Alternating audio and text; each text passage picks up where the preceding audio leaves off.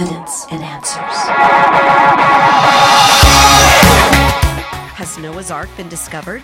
Have we found the chariot wheels of Pharaoh's army in the Red Sea? Is the Ark of the Covenant under Golgotha? Are these valid discoveries or are they false claims? There are several false claims, and many Christians have been misled by pseudo archaeology. You're tuned to Evidence and Answers radio broadcast with your host, Pat Zukeran. Pat is an author, teacher, and international speaker in the area of Christian apologetics, the defense of the Christian faith. Pat recently concluded a conference hosted by the Waialae Baptist Church in Hawaii. Pat explained how to discern between legitimate and pseudo biblical archaeology. Now, with the conclusion to session one entitled Archaeology in the Bible, is our host, Pat Zukeran. Science has shown miracles don't happen. So the Bible was pretty much being discarded as folklore. Well, suddenly you see these archaeologists or treasure hunters coming home from the Middle East with all these artifacts, and Bible scholars were getting excited, saying, wait a minute, we need to answer these Enlightenment thinkers and the rise of liberalism coming on. So they got excited about archaeology over there. Now, following Botta was Matthew Flinders Petrie. And this is when Near Eastern archaeology in the 1900s took its first step into becoming a real art and a science. He made excavation and detailed systematic study of archaeological sites. He's the first one who discovered the importance of stratigraphy, where we find these sherds of pottery in the strata layers can determine when these civilizations were around and when these events took place. So he's the first one that discovered the importance of ceramic typology. So I have him to thank for hours and hours of having to study pottery sherds. And so he really developed this, and he's considered the founder of modern archaeology. Biblical scholars gain an interest in their excitement said, Now we've got evidence for the Old Testament here. And it seemed like the discoveries they were making there in the Levant and in the Middle East began confirming the Bible, all right, and excitement was growing. So, biblical archaeologists and Bible scholars, eager to answer the challenges of the higher critics, the liberal scholars that were now challenging the historical integrity of the Bible, in their eagerness to answer them, were making what they thought were discoveries that confirmed the Bible all right, and making those claims. Despite the fact that they were making claims of having discovered cities, places, events, higher criticism and liberal theology was winning the day there in the West. Now, in the mid 1900s here, this is the golden age of biblical archaeology. You have several giants in the field of biblical archaeology. John Garstang, professor of archaeology at the University of Liverpool, he did his excavations at the city of Jericho, all right, his famous study, and he supposedly discovered that the date of Jericho matched the conquest of Joshua and that the walls fell outward and it thrilled the Bible world that now we have confirmed Jericho and the dates of the conquest. And boy, people were saying, not only is the Exodus fiction, the conquests are fiction as well. Well, here you had a disco- monumental discovery that confirmed Jericho and the Bible. Nelson Glueck followed him. He's the president of Hebrew Union College in Cincinnati. And he went on to discover more sites along with Garstang that confirmed the Old Testament accounts. William Albright here, he is a giant in the field of biblical archaeology. He's probably the most influential ancient Near East scholar of the 20th century. And he was convinced that he found evidence that supports the patriarchs, Moses, and a conquest. The vast, vast majority of biblical scholars and Old Testament archaeologists, even today, believe that the Old Testament is fiction all the way up to King Ahab. King Ahab is when real history starts, because that's when we have real historical records here of the nation of Israel. All right, but William Albright said he had found solid evidence that confirms the stories and times of the patriarchs, Moses, and the conquest, all during the Middle Bronze Age. Okay? And then Ernest Wright, a disciple of Albright, further followed his study. Well, following them came this figure who is also a giant in the world of biblical archaeology. Her name is Kathleen Kenyon, and her studies are what archaeologists still refer to to this day. She's a key figure because she's the one that turned biblical archaeology. All right? That's where biblical archaeology took its turn. And if you're evangelical, took a turn for the negative. With the increase and advancement in technology as archaeology was developing, she began her studies and looked at Jericho and she came to different conclusions. She said Jericho fell in 1550 BC. The Exodus is supposed to occur in the 1400s. If the city was destroyed in 1550 BC, if there is such a thing as an exodus and a conquest, Joshua came to an empty city. All right, there's nothing there. There's not a story about falling walls and you know walls come tumbling down and all this. That's just folklore, okay? Fiction. That might have happened to Jericho hundreds of years earlier, and Joshua heard about it. Then they made up the story of how we came into Israel and how land of Canaan we, we conquered this whole thing. So then they looked at the city of Ai at et-Tell, and they said, hey, this city fell hundreds of years before Joshua came to Canaan as well. Right, this was an abandoned city. These stories are all made up, and that was a death blow to biblical archaeology. And many biblical archaeologists, you know, in their excitement and zeal to prove the Bible true, had come to the wrong conclusions because they made the conclusions a little bit too quickly in their excitement to confirm the Bible. And as more studies were done, it was concluded by the archaeological world. They concluded Genesis all the way to Solomon was just folklore and fiction mixed with some facts here.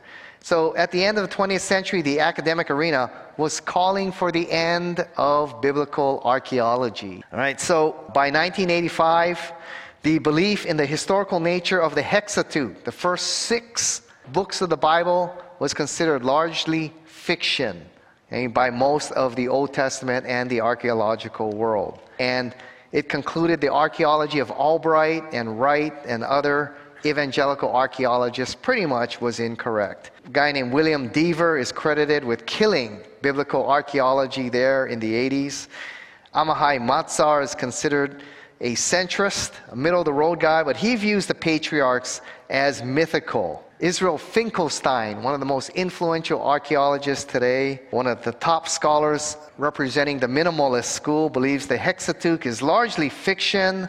Israel was just a Canaanite tribe. That's what they were. They were a bunch of Canaanites living in the land of Canaan, and they became a powerful tribe in about 1000 BC. And then a group of priests in about the 7th or 8th century in an attempt to unite these Canaanite tribes together and say, the capital of our nation, of our little empire here, is Jerusalem. And the place of worship here is Jerusalem. Now, in order to convince everybody to do that, we got to make up some kind of history. All right, so they made up the whole story of the Exodus and the patriarchs and the conquest, King David, King Solomon. They made up all those stories to convince all the tribes Jerusalem is our capital and this is the center of worship, and it's rooted in all this history that really didn't happen. That's what they began to, and it's still the majority of archaeologists and Old Testament scholars in the liberal camp hold to that position. So, biblical archaeology seemed to be waning and going down in the 80s and into the 90s. So by 2000, there was a consensus that biblical archaeology was dead and the Torah okay, was pretty much mythical in nature. Bible scholars and archaeologists then should not rely on old archaeology. Uh, critical scholars said we got to separate the Bible from archaeology. New technology is giving archaeology better results now. But Suddenly in the 90s, so this is how recent, how young biblical archaeology is, the pendulum has begun to swing back the other way. There's been a resurgence in biblical archaeology. New studies are beginning to report that we are making discoveries with the new technology that we have that are providing new evidence in support of the historical integrity of the Old Testament. And we have a bunch of new evangelical scholars coming upon the scene who are making some very significant studies now. And since 2000, there has been a resurgence in biblical archaeology as we have made some exciting discoveries confirming the historical integrity of the Old Testament. And the New Testament is pretty much a dead issue now. All right? Archaeology has pretty much shown the Gospels and Acts are historical. Okay? I mean, archaeology almost has laid that one to rest. We're still fighting over the Old Testament. All right? But we've got some exciting archaeologists coming upon the scene. Stephen Collins, the guy in the cowboy hat there, that's my professor that I'm doing my doctoral work under now. He's provided a new approach that we're going to talk about when we study the Exodus, the dialogical approach showing how archaeology and the biblical text must be in constant dialogue, and the two need to continue to speak to each other. Kenneth Kitchen, in his monumental work on the reliability of the Old Testament, it's a book about that thick. I've read it through once. I hope to read it through again. But when he finished it, he called Stephen Collins and others and he said, I have put the death knell into the higher criticism of the Old Testament. Okay, that's how monumental his work was and just how outstanding it was in answering the challenge of the higher critics. And so we've got a whole host of biblical scholars upon the scene now, and there has been a resurgence of biblical archaeology. Now, how to approach archaeology? There's two incorrect approaches here. One is called extreme minimalists where they say archaeology should be completely separated from the Bible. Archaeologists should only look at archaeology and not at the Bible. You don't want that position. And you don't want extreme maximalism either. Extreme maximalists say the Bible takes precedence and archaeology only supports the Bible. Any archaeology contrary to our interpretation should be thrown out and ignored. That's the extreme maximalist position. We're going to approach it this weekend through what we call the dialogical or correspondence approach. Okay, the Bible and archaeology come from the same soil. Both should be studied instead of one taken and the other dismissed too early. The Bible and archaeology should be complementary, right? Just like when you approach science, special revelation and general revelation come from the same creator. And they need to dialogue with one another. They both reveal the glory of God and they both should match up. When they don't, we have to take a good look at both. Same thing here with archaeology and the Bible. Where there appears to be conflict, you don't just throw out archaeology and say, well, my interpretation of the Bible is right. If this archaeology, does throw it out. And you can't say in archaeology, well, it doesn't match up with the Bible, throw the Bible out. You have to look at both okay, and study both. Say, is the data right? Do we need to wait for more data? How good is it? Is our interpretation of the data right?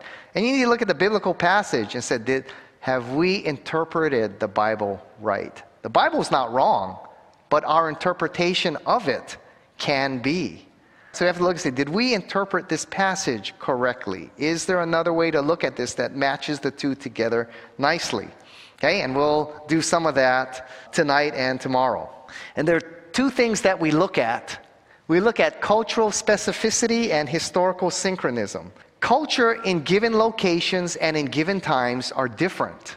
All right, so looking and studying at the culture can give us a good date on when things happen, where they happen, and what's going on in the historical context. Historical synchronism, not only do you look at the archaeology in Israel, you look at what's going on in the neighboring areas, in the empire of Hatti, at Mitanni, in Assyria, in Egypt, and where you have lines of correspondence, where they converge, okay, then that gives you a clue as to what happened and when it happened. And we're going to see that come together with the Exodus. So that's the approach that we're going to be using, and we're going to be looking for these things cultural specificity and historical synchronisms, and seeing, getting our clues and looking at both the archaeology and the Bible. Now, one last note here bogus archaeology. There's a lot of bogus archaeology out there.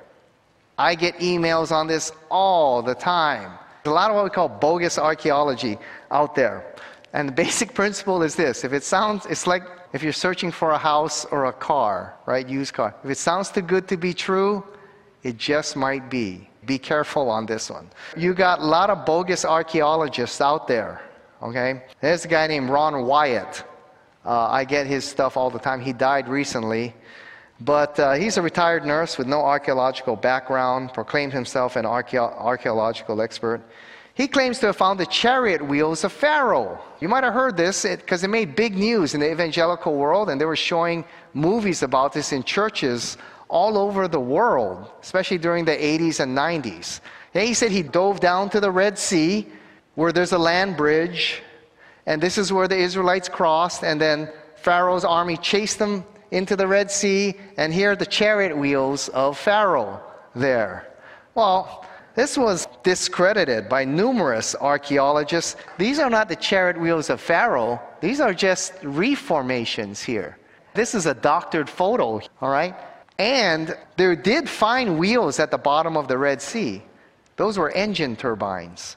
Divers came and brought them up, and it was a joke. Everybody knew it in there. This is a joke. The divers came and said, Look, we found the chariot wheels of Pharaoh. Well, Wyatt took it and ran with it and made tons of money saying he discovered the chariot wheels of Pharaoh.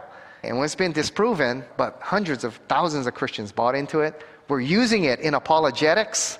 And then when real archaeologists saw it, they said, hey, What are you Christians doing? And that's why we can't believe in you, apologists and defenders of the faith. You know, you guys use bogus archaeology, and we had egg all over our face. Noah's Ark, here's another one from Wyatt. Noah, we discovered Noah's Ark there in the foothills of Turkey. In this rock formation, here you see a boat, and that's Noah's Ark.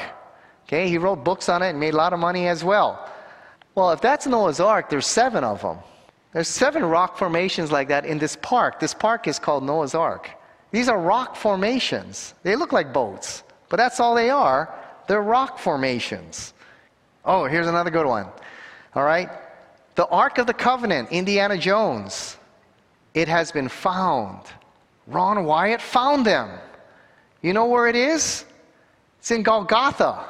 Okay, those of you who've been to Israel, you know where Golgotha is? It's the mountain, the eyes, it's got the eyes and the face. And it's a bus station now. It's all fenced off. You can't go in there anymore, but it's next to the garden tomb site. Right? The guy, if you look across the parking lot, you can see Golgotha, where Jesus died. But underneath Jesus, you know, where the eyes are and the mouth of the mountain, there's the Ark of the Covenant. And the blood dripped down from the cross and landed on the Ark of the Covenant, sanctifying the death of Christ. And they've done blood studies on the Ark of the Covenant and found that it's missing the uh, male chromosome because he's virgin born. All right? And he made a lot of money. You can still go on the internet and read his bogus article on this issue. And I've had Christians crucify me because I said, This is bogus. And they said, There's a movie. He filmed the ark. And I said, What happened? Did everybody melt like Indiana Jones? Ah, they said, no, you got to see it, Pat. So I said, okay. So I said, so anyway, they go into the cave, supposedly, with this, uh, what do you call it? That uh, machine, you know, miniature mobile thing. And they're going in there, and it goes up. And when you see where the ark is, the camera gets there, and there's the ark, and suddenly everything goes blurry. You can't see anything, it's blurry. Why? Why it says because God didn't want us to see the ark. It's too holy for us to see, but it's there. Okay? And he made tons of money. And a lot of Christians bought into it. And fortunately, a lot of apologists were using that in their defense. Here, Mount Sinai has been discovered. Here, there's a picture of it. There, it's still black on the top. Mount Sinai, here down in Saudi Arabia. Here, see, this mountain is black because the fiery cloud sat there and turned red. Well, we've seen many specials on that. Well, Sinai is not in, in Saudi Arabia, okay? When the people made the crossing, it was at Yom Suf, the Sea of Reeds, somewhere up here. And according to Exodus 3:12 and Exodus 8:27, Mount Sinai is about three days' journey from Egypt because Moses went and he went back, back and forth. It's about three days' journey. Well, if you're walking from the Nile Delta region here, you walk three days, you're going to end up somewhere in here. Okay, about 60, 80 miles at the most. Okay, if you're walking pretty fast. Right? This is this is weeks' journey all the way down here. And the crossing probably took place in the Sea of Reeds. Okay, Yom Suf, somewhere up here. There's another bogus claim. Oh, giants in the land. This is a doctored photo that uh, you can see here. They said they discovered the Nephilim here. Okay? Why do these guys, if it's so bogus, why do they proliferate? Well, you really need to be careful. Okay? There's a lot of money to be made in speaking. If I come in here and I say, I discovered the ark, I discovered the ark, and I have footage of it, I'd pack the place out. And I said, Hey, Pastor Matt, I'll come here and I'll show you pictures of the ark and everything like that, but you got to pay me 10 grand to do that. All right? And a lot of pastors fall for it. Now, there's a lot of money to be. Best selling books come out from these bogus guys. So, dealing with, you know, bogus archaeology, the reason they proliferate is that we Christians are gullible. We want to believe. We want to believe there's evidence for our faith out there. So we're quick to jump on something. But Jesus taught us to use discernment, but a lot of us don't. Okay, a lot of us are too quick to jump on something that, that sounds, if the guy is a smooth talker, he's polished and convincing, we tend to jump on it quick. Some pseudo archaeologists are, I think, they're honest guys. They just don't know their archaeology. They don't have a background in it. All right? But some are deliberately deceptive, making a whole lot of money out there. Pseudo archaeologists make some kind of find, like a natural rock, and you know, say, oh, this is it. This is the Ark of Noah. But what really drives them, like it says in the New Testament, is financial gain. There's a lot of money to be made out there if I make some significant discovery. So the basic guideline is this examine the archaeologist's background. Guys like Wyatt, he doesn't have an archaeologist background, he's not studied in that area. So look at their background very carefully. It's just like, you know, you got a lot of people here talking, you know, experts on COVID or whatever. And you look up, they're a communications major or something. You know, it's like, well, if you want to hear, you want to hear from someone from the scientific field in biochemistry or immunology or something, or a medical doctor. Same thing in archaeology. Look for peer review and related articles. If this guy found the Ark of the Covenant, you think everybody be in on it? Why is it that he's the only guy writing on it? No one else in the archaeological world is writing on it. You know, if you really found something significant, everyone's going to be writing and critiquing your work, right? Just like in science. If I discovered how we got life from non life. You know, Darwinists have never answered that. If I discovered it, let's say, I done the experiment that discovered how we got life from non life. Do you think the scientific world be all over it? Absolutely. I'd be getting reviewed by everybody. Every scientist that's out there be reviewing me and my study. If it's genuine, I want them reviewing it. I want to see if it can stand up to their cross examination. Beware of conspiracy excuses. Okay, oh, you know, you'll hear these guys. Why isn't it published? Why isn't it widely published? Oh, because it's such a powerful testimony to God that the non Christian world and all these Christians who are not serious about God won't publish it. You know, because they'll know that they'll have to get serious about God and the Bible if they so they, they've suppressed my work. You know, because it'll change the world. They don't want, you know, beware of that. Like Wyatt, right? When they Finally, we're able to photograph the ark. Everything went blurry because God didn't want them to see the ark. You want to preserve the ark, okay? And finally, be patient, be discerning. If something comes out and it sounds too good to be true, be patient, okay, before you jump on it. Wait on it. Wait on the data and see what comes of it. Are there reviews coming out? What are the other top archaeologists saying about it? So let's practice discernment here so we can discern truth from error. So that's a little bit of the history of archaeology. We've run out of time. Thank you for joining us here on Evidence and Answers radio broadcast. We hope you enjoyed today's show. We have a wide variety of different topics that will make for an incredible conference series. If you would like Pat to speak at your church, Bible study, or even schedule a conference at your church or location, give him a call. In Hawaii, that number is 483 0586. Or you may contact him through the Evidence and Answers website. That's evidenceandanswers.org. Use our search engine for available resources everything from atheism to Zen Buddhism, including articles and additional audio for you to listen to or download. So be sure to share it with those around you. To keep quality broadcasts like Pat's on the Air, we rely on generous support from you, our listeners. For the opportunity to donate, head on over to our website. Once again, that's evidenceandanswers.org, and you may do so right there online. Evidence and Answers would like to thank one of our sponsors, the Honolulu Christian Church. If you don't have a home church and are looking for a great place to connect and grow in Christ, check out the Honolulu Christian Church. Church. For service times, log on at honoluluchristian.org. That's honoluluchristian.org. Join us again next time on the air or online as we provide compelling reasons for faith in Christ. That's Evidence and Answers with Pat Zukeran.